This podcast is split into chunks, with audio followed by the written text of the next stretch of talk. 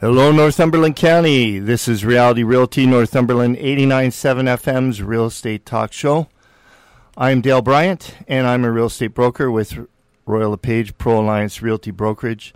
And at this time each week, we bring you Reality Realty, your local real estate forum, where we take on, we talk about, and we interview guests on all things real estate with a direct focus on Northumberland County and all the communities within it.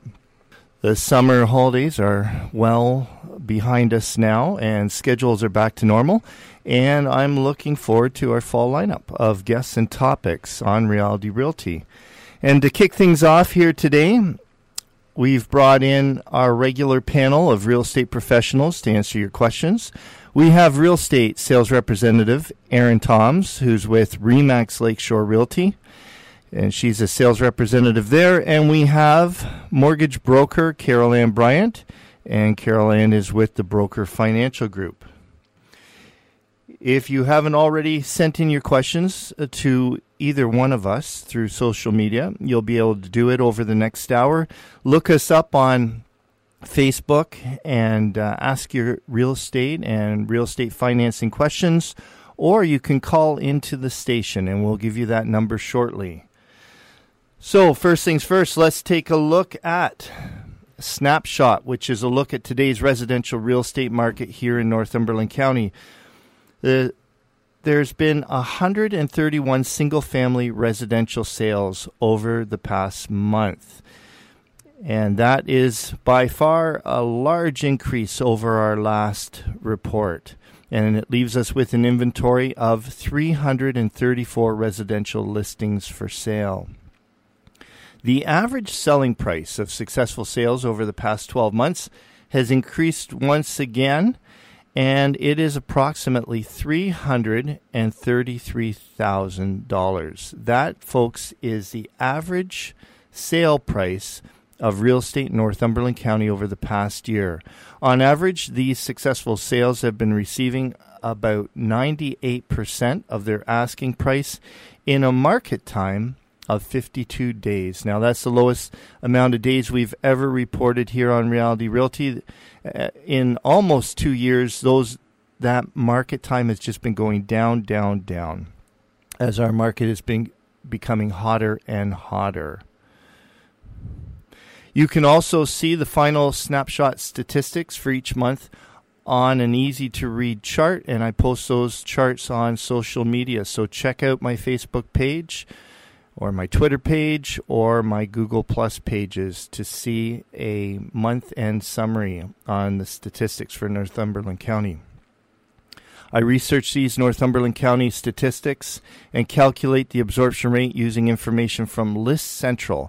And List Central, that's the local realtor component of the MLS system. So if you're thinking of buying or selling a home, you'll want this information to be area specific, specific to the property type you're dealing with and the price band it's in. So, talk to your local realtor to understand the Northumberland market information most relevant to you. No one understands the Northumberland real estate market as well as a Northumberland realtor who's actually a member of the Northumberland Hills Board uh, Association of Realtors. Today's mortgage rates, they remain the same. We have a 5-year fixed as low as 2.29% and a 5-year variable as low as 2.05%. Today's mortgage rates come to us from mortgage broker Carol Ann Bryant with the Broker Financial Group. and that, folks, is a current snapshot of the residential real estate market right here in Northumberland County. This is just a reminder that the views and opinions expressed by myself, by co hosts, guests of the show, or any of the articles that we happen to uh, present here do not represent the views and opinions of the station, of the Northumberland Hills Association of Realtors, of any real estate brokerage, or any other realtor. There's simply our views and opinions at this time. So I would like to take this moment and welcome our guests today. Uh, welcome to Aaron Toms. Uh, Erin is a real estate sales representative with Remax Lakeshore Realty. Welcome, Aaron, to the show. Thanks for having me again, Dale. Yeah, yeah. Well, it's it's always a pleasure to have you here. Uh, really appreciate your insight to real estate questions that we we receive from our listeners. And I'd also like to welcome Carol Ann Bryant, my wife and mortgage broker with the Broker Financial Group. Welcome. Good morning, Dale. Yes. Good morning to you. So today we have another call-in show.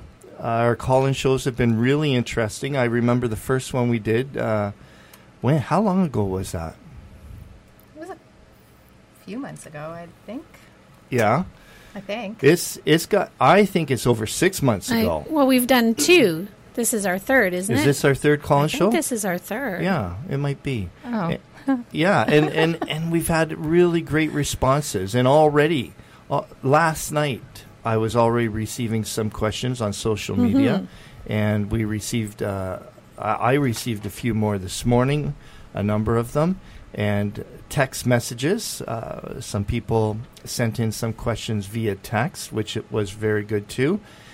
And if you so yeah, yesterday we posted on social media, and people have already asked, and you can still use those uh, methods if you want to look either Carol Ann Bryant, mortgage broker, up on Facebook, or Erin Tom's real estate. You'll find her Facebook page, or myself, Dale Bryant, Facebook.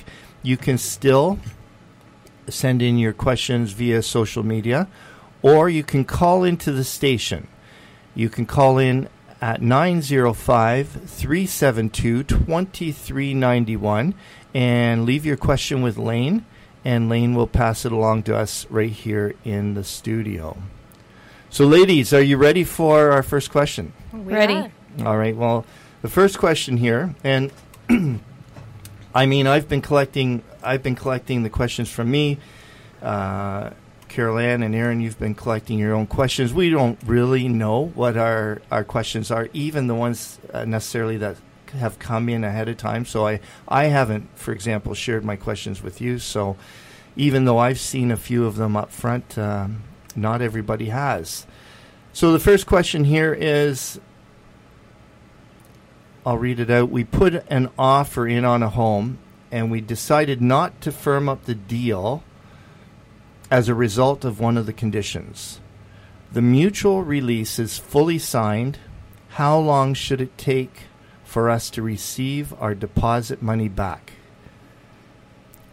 Aaron, I, I think you should answer that one, Dale. Yeah? Um, yeah, I, I think so. why, why is that? Um, because I had a situation like that fairly recently, so I'd rather take a back seat on. You'd rather this. take well, Yeah. okay. So then, so then I'll answer this question uh, for the for the listener. So uh, you put in an offer. You said on a home. You decide not to firm up as a result of a condition. So you had a mutual release, and you're saying it's completely signed by both parties. So I'm assuming it's signed by by you, the buyer, by the seller, and by the broker of record or manager of each office. And so now, how long will it take to get your deposit money back? Well, it depends on a few things. And if you sent your deposit via a negotiable check, or, or you might call it a personal check, each each brokerage will need time for that check to clear. So that could take up to 10 days. So if if you only recently sent in that personal or negotiable check and it's been less than 10 days, one you're going to you're going to have to wait until the check clears so the brokerage knows that they actually received that money and it went through. And this is where it also can get now if it was a bank draft or a certified check, naturally that money would go through immediately. So once that money goes through, then it all depends a lot on brokerages' policies, internal policies.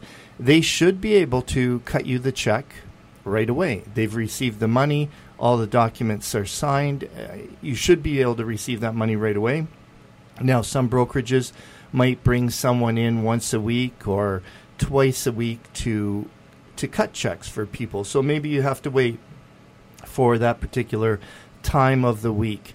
And and I've heard uh, now I haven't dealt with this particularly, but some out of town brokerages, I understand, they have an internal policy where they they can keep their checks for longer. They can. I've heard it's twenty some odd days, and now that can be problematic too for you as a buyer because if if you've given your deposit on a home and it didn't go through, but you're really interested in moving on and getting to the next home, if your only deposit money is tied up in a brokerage who won't release that money mm-hmm. back to you, then you are on hold. You're you you're potentially handcuffed, and if the perfect house comes along, if you don't have more deposit money, you have to sit that one out.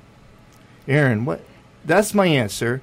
What are you thinking? Well, I'm thinking that's exactly what my buyer went through. So, which uh, is what the, the, the, long wait time getting the deposit back.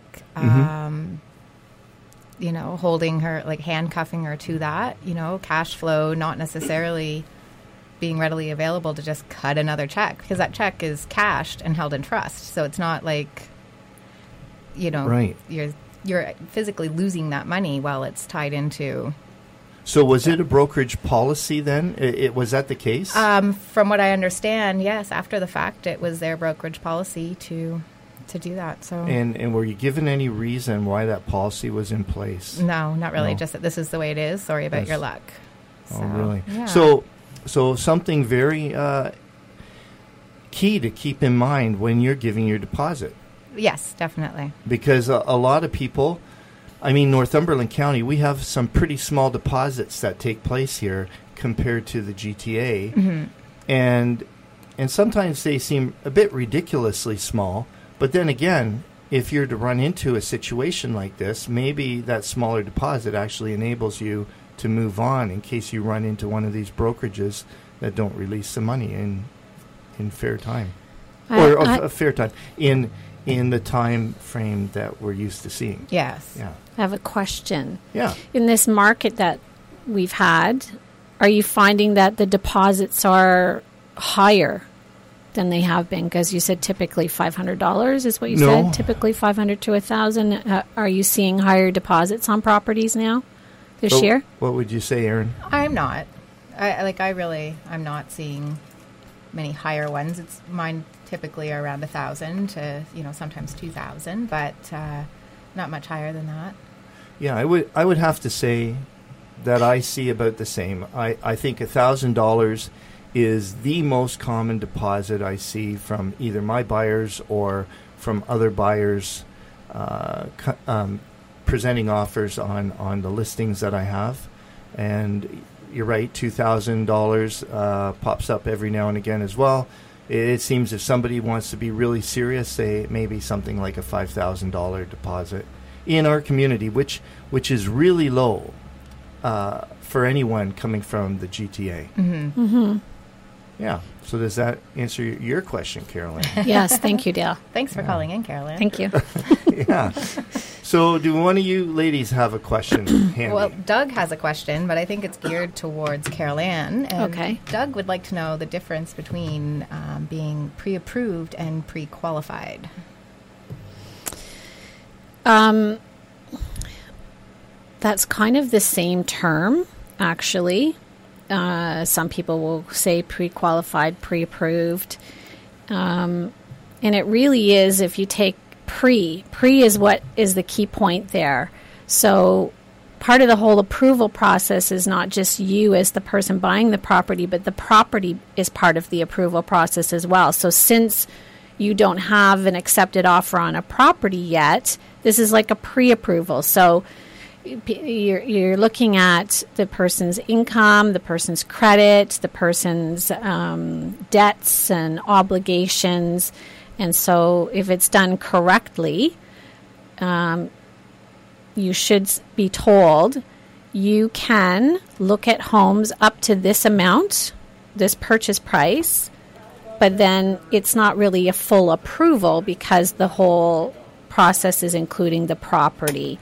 Um, perhaps sometimes pre pre-qualified with some institutions could mean that it's just an automated system where you've punched in this is my income, this is uh, the price I want to buy. This is my down payment. And nobody physically looks at your application. It's just an automated system. So if the numbers jive with what you've put in, you're going to get pre qualified. So at that But point, would they do a credit check, or No. is it just based on income? It's, and yeah, yep. There's not uh, credit bureau pulled, so it's kind of that's not really a good system at all. Okay. All right. Well, Aaron, do you, uh, Caroline, do you have a question there, or do you want me to keep going here?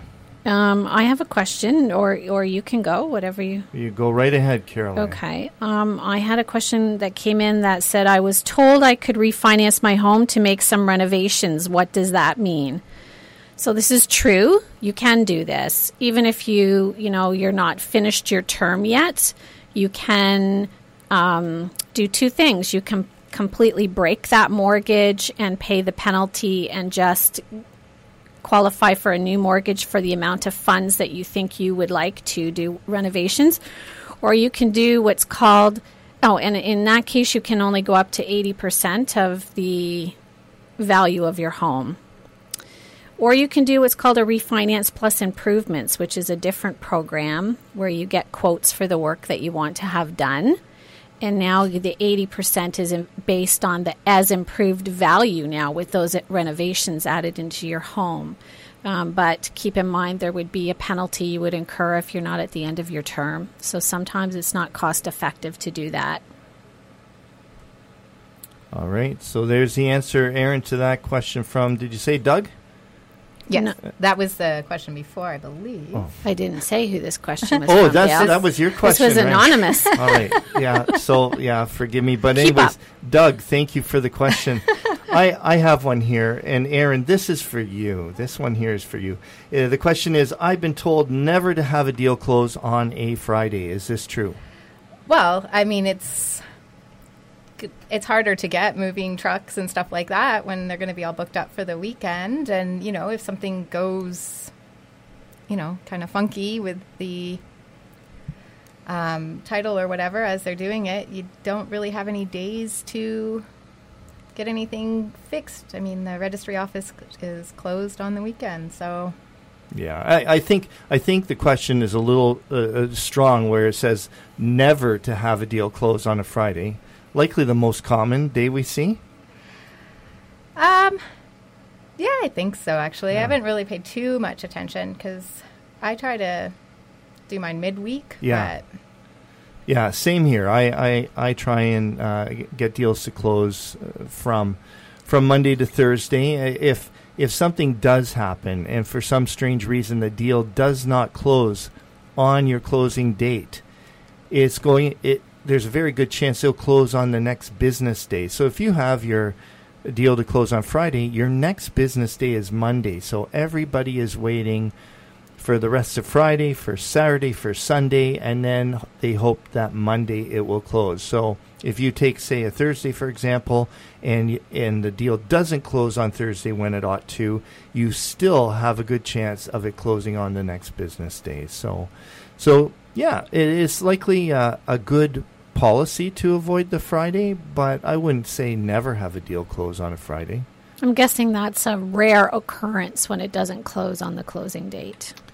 I mean, it happens, but It- it's not the norm. No, most. I mean, I can't even think. I can think of one in the last three years, Aaron, that I've done that didn't close on the closing date I can think of one in the last two months. in the last two months. Okay, so I mean, it does happen. Uh, to say it's it's the norm, I would say it's not the norm, but it, it, it certainly does happen. Unfortunately, So I have one here. Is it always the case that when purchasing a home, you should always be pre-approved? And this this question comes to us from Michelle. Is it always the case that when purchasing a home, you should always be pre-approved? And, and what does the mortgage broker say to that? I would say no. Um, if you have someone who is financially stable, who you know maybe they're they've sold their home and they were mortgage free and they're purchasing another property, that person is not nec- that doesn't require a pre-approval. There there's not going to be issues there. If you're a first-time home buyer, you should get pre approved. There's nothing worse than being super excited about buying a home, going in, the, doing that whole process, and in this market, maybe you're in. Um, you know, competing offers, and you win that competing offer, and then you have your how many business days you need to get your financing, and then you find out, uh oh, it's not going to happen. Yeah. It's such a letdown. Whereas if you ahead of time have done that homework, um, you're slightly more confident at that point. All right, you said first time homebuyer, but what about uh, business for self people? Or what about Well, someone yes. who's had a career change recently? Yeah, True. There's more than just first time home buyers that should. I, I guess really the only people that sh- it's not necessary are people that have owned multiple homes and have steady steady employment history, um, you know, excellent credit, a good amount of down payment. Those people aren't going to have issues. But if you have any unusual circumstances, like you say, you're self employed, um, you've had a recent career change, or perhaps from a life a life event, you've had some credit issues. Absolutely, get the pre approval. All right. Well, Aaron, do you have anything to add to that one? Uh, no, I think They got it's- it's answered covered, good. Yes. Well, folks, we're doing a call in show. You can call into the radio station or you can find us on, uh, that's uh, 905 372 2391. Or you can look for Aaron Tom's uh, Facebook or Carol Ann Bryant's Facebook or my Facebook, Dale Bryant's Facebook, and you can send us a question via social media. Uh, we're going to take a small break. You've been listening to Reality Realty, Northumberland 89.7 FM's local real estate talk. Join us after this break, and we, we will continue to answer your real estate questions. Welcome back. This is Northumberland 89.7 FM's Reality Realty with Dale Bryant, and our guests today are Aaron Toms. Aaron is a real estate sales representative with Remax Lakeshore Realty. And we also have Carol Ann Bryant. Carol Ann is my wife, and she is a mortgage broker with the Broker Financial Group. And we're here today to answer your real estate and your mortgage financing questions. So we got off to a good start, ladies, last segment, and mm-hmm. we had we basically were covering questions that well, I was covering questions that had already come into me this morning and, and yesterday. And folks, if you have a question, if you're listening right now and you have a question for either Aaron or Carol Ann or myself about real estate, anything to do with real estate or mortgage financing, you can either call, maybe the easiest way is to call right into the station at 905 372 2391. You can leave your question with Lane. She'll take it down and she'll pass it along to us in the studio. Or if you want to do a Google search for either Carol Ann Bryant Mortgage Broker or Aaron Tom's Real Estate or Dale Bryant Real Estate and find our Facebook page, you can send us your question via social media as well. We have our phones up and going and logged in, and we're ready to uh, see your questions. So let's see. What do I have here, ladies? Um, here's a good one. Uh, this is Aaron. This is one for you and I. I understand that most people put a lockbox on a house for showings. What are other options? And they're asking anything. Is there anything else with letting people in via lockbox or any other method that I should be concerned with? What do you think? Um, well, a lockbox is definitely the easiest way. Um, you know, there's no running keys back and forth, and it makes it, you know, more available and accessible to your realtor or other realtors to show your property if you have it on the MLS. But, you know, I know some people like the realtor to be present during showings, and That's that's typically in a home that has a ton of valuables. Wouldn't you say?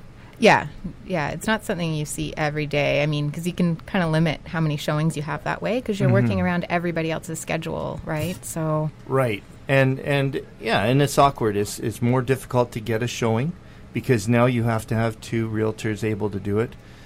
So the the other methods being a key is left at the brokerage office and the, instead of the realtor who has the buyer, instead of them going and opening up a lockbox at the house, they go to the brokerage office, the listing brokerage office, sign out a key, and then return it after the uh, after the showing. Mm-hmm. You see that more with condos, like if there's Yeah, uh, really- condos in our community. yeah, with sometimes, yeah, Yeah. And I mean, if you we go to Toronto and we're showing condos in Toronto, you're going to go into the stairwell and you're going to see all sorts of lock boxes that are uh, clamped onto the uh, onto the brackets of the rails or or any spindles there.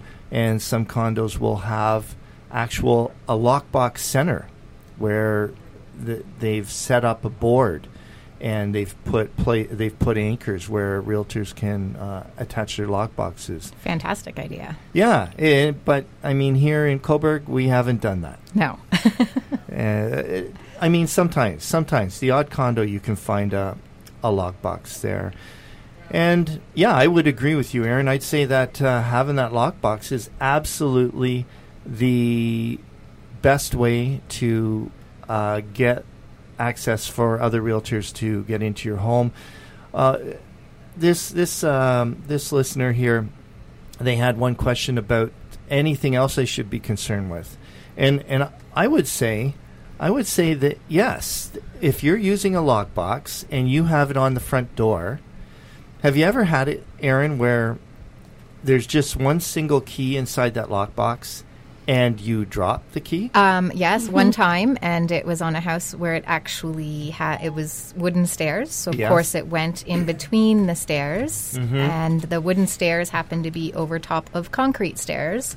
So there was no way to crawl under and get access to it. So I had to go and find a good neighbor who had a long, skinny magnet in order to obtain the key to get in. So Wow, you you worked to get that key back. yeah, well, you know, I wanted to get these buyers in that house, so you do what you got to do. and and you know what? I, that's exactly what I was hoping you'd address.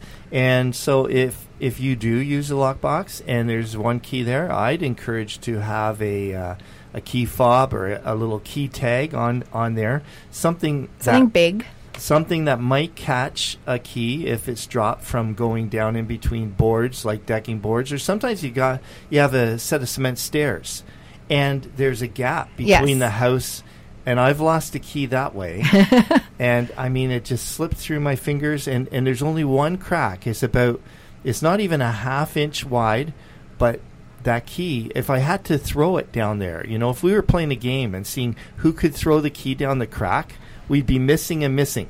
But when you don't want it to go there it just it was like a big vacuum. So I mean that's that's one one thing I'd recommend uh, concern just having something to protect it there. But I've also I've had a faulty lockbox once Aaron. And I tried to there was a key in there and I was trying it wouldn't open. So I I keep a small sledgehammer. I, I keep a sledgehammer with a small handle in my bag in in my vehicle to put up stakes for uh, you know signs you know direct uh, directional signs. And so I thought well this lockbox is no good. I'm just going to smash it open. And I was rural. I was on a like a hardtop road. And I, I put this lockbox on the on the road and I was smashing away. These things are strong. They are. they are strong. it would, I think, it'd be easier to kick in the door than to open that lockbox. So they're very safe. Uh, they're definitely safe. Yeah. Yes, yes, Ve- definitely. very safe. Well, ladies, do one of you have a question? Um, sure, I have a question. Um, this person has said, "I've heard the term conventional mortgage. What does that mean?" That's a good. That's a good question. So we have two terms: conventional mortgages and insured mortgages. So con- conventional mortgage is when somebody um, has eighty percent. Um, sorry, not more than twenty percent for a down payment. Um, 20% of the purchase price. And so that is what the term conventional mortgage applies to. So an insured mortgage is when you have less than 20% for a down payment. And so what what does that okay, that's what it is. What does that mean Yeah. to the future buyer, So, homeowner? conventional mortgage generally means that whoever you are arranging your financing through, that institution will pay the mortgage insurance premium. You don't have to pay that. If you have less than 20%, then it, you, as the buyer, pays the mortgage insurance premium. And generally, most people choose to have that premium added onto their mortgage loan amount. They don't you have the option where you can pay that amount if you want, but I've never had anybody who's paid it. It's always been rolled into their mortgage. Any any downside to having a conventional mortgage? Um I would say, well, I guess maybe some people could think this is a downside. If you have a conventional mortgage, you'll have to pay for the appraisal. With an insured mortgage, the insurer pays for the appraisal if it's being asked. So some people would consider that a downside. Strange, don't you? I I I, think it's strange. It, it that is. you, it is. You have more money you you can Yeah. put into the deal, so you have more skin in the game, and you get uh, Yeah. dinged for the appraisal Mm-hmm. costs. which is significantly less than the mortgage insurance premium, though. yeah, you're you're better off significantly less, yeah. You're, you're certainly better off. Aaron, any questions there? Yes. Um, someone wants to know how to start to get their real estate license. Where do they have to go to school? She says. Oh. Oy, oy, oy. Yeah. That's a good been question. that's been a while. Uh, best advice I could give would go online and go to oreacollege.com and they'll have a whole bunch of information on there for you. There's message boards and you know things like that. So to be licensed in Ontario, you need to do OREA. So and and there's a people can uh, approach this with their own time schedules, right? Uh, although I think that I think from the time you start, there is a maximum time that they'll give you to finish. I think it's something like a two-year time. But Is there? It's been, and It's they've been changed it time. like probably a couple times Yeah. since um, I've gone through it. But I know it was very flexible. Like Yeah, I was able to still work and go home, plug away on my computer at night, and work on it. Mhm. Um, I know there was the option to take it in class, which um, would probably be really cool to do if you could. But um, most people I find are doing it online. So Yeah, there's there's three courses. If if nothing else has changed, there's three courses. There's one major course and and two two minor courses. Uh, the major course, though, I believe that fifty percent of it has to be taken in class. You can either take it all in class, or you can take the first Yeah, half online and the second half in phase class. three, I believe, but now they've got four phases. So Wow. So I think they've put that one into its own phase. Maybe. Really, yeah. I'm really out of touch then. uh, but just to give uh, this uh, this listener an idea, I believe the courses. Well, at the time that I took it, I think there were three courses that I had to take before I could start trading in real estate, and then there would be three other courses in an articling period Mhm. that had to happen over the next two years after you uh, started trading in real estate. Yeah. And the courses at at the time, I'm thinking they were about five hundred dollars a pop. Yeah, somewhere around there. Yeah. Yeah. and like you say, things have changed. They likely went up a little bit since then. And uh, I I remember, I remember, you know, you have to wait for the courses to come up in certain areas. If you do it online, naturally you can do it right away. Uh, but you also have to book exams, and you can book exams at various places. I think if you're if you're living around here, that one of the handiest places is at Trent University, hmm and I think it took me about six months to get through everything. I, I think I, I that was fairly aggressive. Yeah, I was around the same time. I think it didn't take a very long time. Um, but one thing to consider too, getting your license and doing the courses, that's the easy part. You know, like, Oh yeah, you know, the legwork afterwards and, you know, figuring out where you want to work, um, kind of what you want your business to look like and things like that. That's where the challenge comes in. And it's never too early to start doing that legwork, even if you haven't started the courses yet. So, hmm Yeah, and I do remember the instructor uh, of the very final course. Uh, she she said to us as a group, you know, we we it was our third course. We we'd done a lot of studies. We'd already done a couple exams, and we were heading into our final exam. And and she said something to the effect that if if you guys think you know real estate now, you you really have no idea of what's ahead of you. You, you've just been given permission to start to learn, sort of thing. Yeah, it's so true. yeah, yeah. A good question. Very good question. Uh, what do I have here? Here's one.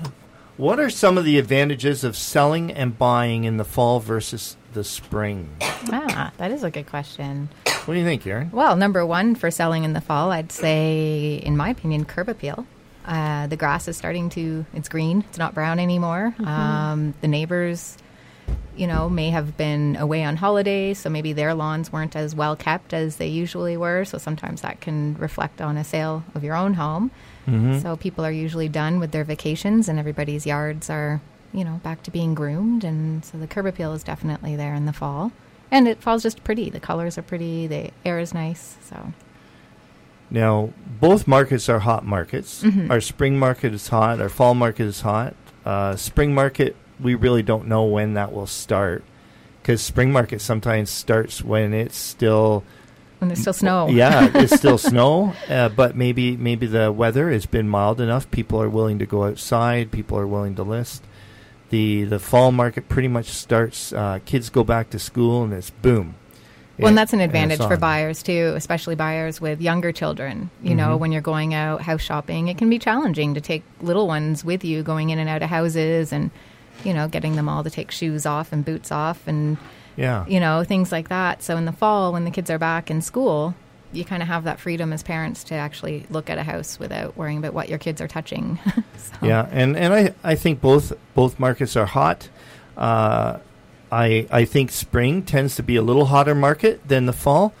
Uh, which which you could look at two both ways. You could say, okay, I want to be in the hotter market, but then again, you're up against more competition. Then, if you're if you choose to be in the hotter market, so Yeah, less competition. yeah, yeah. and uh, and and I would agree. How how does the house look? How does the product look that you're you're marketing? So that is that is the question, and thank you, uh, thank you for that question about uh, when's the best time for me to sell, spring versus fall. Well, we're already at another break time, folks. You've been listening to Reality Realty. Northumberland 89.7 FM's local real estate talk. Join us after this break. And Carol Ann, Aaron, and myself will continue to answer your real estate questions. Welcome back. This is your Real Estate Forum, Northumberland 89.7 FM's Reality Realty with Dale Bryant. And our guests today are Aaron Toms, real estate sales representative with Remax Lakeshore Realty, and Carol Ann Bryant, mortgage broker with the Broker Financial Group. And we're all here today to answer your real estate and mortgage financing questions. Aaron, just just as we were answering uh, the last question there before break, I heard your uh, phone buzz. Did, was that another question? It was. Um, someone wanted to know what exactly coming soon meant on a sign. Um, it means it's coming soon. It's not yet listed on the MLS system. Mhm. Um, they may be prepping to, you know, get stuff ready, and they want people to know that it's coming up. Um, What's your personal opinion of a coming soon sign? Have you done it? Um, I've done a coming soon. Um, yeah, I didn't notice that there was a great advantage to it, but um, it could have been the property that I had listed. So I think it varies for the the demand of the property that you're selling. So Yeah, I I have mixed feelings on it, but uh, I haven't done a coming soon yet because I I just haven't. I just can't picture uh, a real benefit to it, and that's just me. I, I mean, I've thought a lot about it, and it'd be easy enough to do if if I wanted to go in that direction, but it just hasn't made it hasn't made any sense to me yet. I can see an advantage if somebody is not quite ready to have their home shown, but they want people to know that hey, we're going to be available in the next week or two for showings, and it's you know a, in an area or a neighborhood that's in demand. You know, wanting hoping that maybe people will wait and not purchase anything else without seeing theirs. I can see that advantage. But if you're ready to sell, I say show it. You know, don't Yeah. don't why why wait? Why limit yourself? Because some people may not want to wait. Somebody might you might have a serious buyer that's you know maybe someone's relocating and they have to be here by a certain date and they need to make a decision now. You've kind of lost that buyer. So And in a in a hot market like we've been having, where you you, you have to mobilize quickly to to um, have a chance at a home, I can't see somebody putting off another good choice. In you know it, they see a home coming soon, which they say, hey, that that could be a good option for me. But there's also this other option. I can't see putting off the other option because that the the other option might not be around. Uh, so you're taking a big risk. and that's right. There's been so much competition on offers, like Mhm. bidding wars and stuff like that. And and so here's the thing too. And and you might think all these marketing marketing tricks are are in your benefit. I've I've seen it this year where somebody had a coming soon sign and the coming soon sign was on for about a week. And then they then it was available to view. But on top of it, they were holding offers for seven, ten days. And then all of a sudden it was open. Now, I was working with a buyer that was, uh, I'm thinking of one home in particular. I'm working with a buyer who could have been interested in that home. And so they're looking at other stuff, but they didn't find what, exactly what they wanted. So they also knew, hey, when this one comes up, we'll look at it as well. But I mean, if it hadn't have had the coming soon sign, we still would have looked at it when it came up. Mm-hmm. That we looked through it. They thought, you know what, that just wasn't for them at that price range. But then they looked at it two weeks later after the coming after the holding of offers came and went. Now the buyer, the potential buyer, looks at this and says, you know what, I could go in on this home and make an offer, but they've already had a coming soon sign, so they tried to create a lot of hype. Then they held off offers for seven to ten days, and they didn't even get anything. So, Ah, so now the buyer feels like super in the driver's seat, Yes. and they are, yeah. and they are because you've already tried two of your ploys to uh, have this amazing marketing, and both of them failed. Yeah. So yeah, coming soon sign. I'm not sure. Carol Ann, you were telling me on break you uh, you had another question. Um, yes, I have a couple of questions. And so this question is uh, this question is a good question. What should the length of my mortgage term be?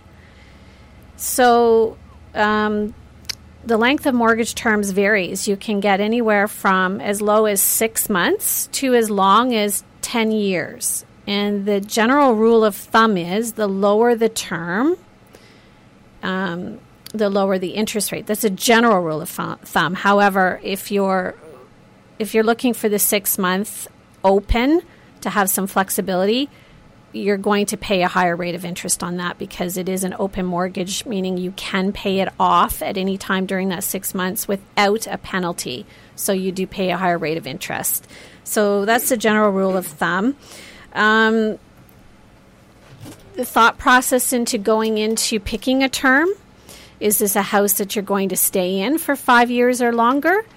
Um, what do you think? Um, you know, you could discuss with your mortgage broker. Um, what are your thoughts about where interest rates are going to go?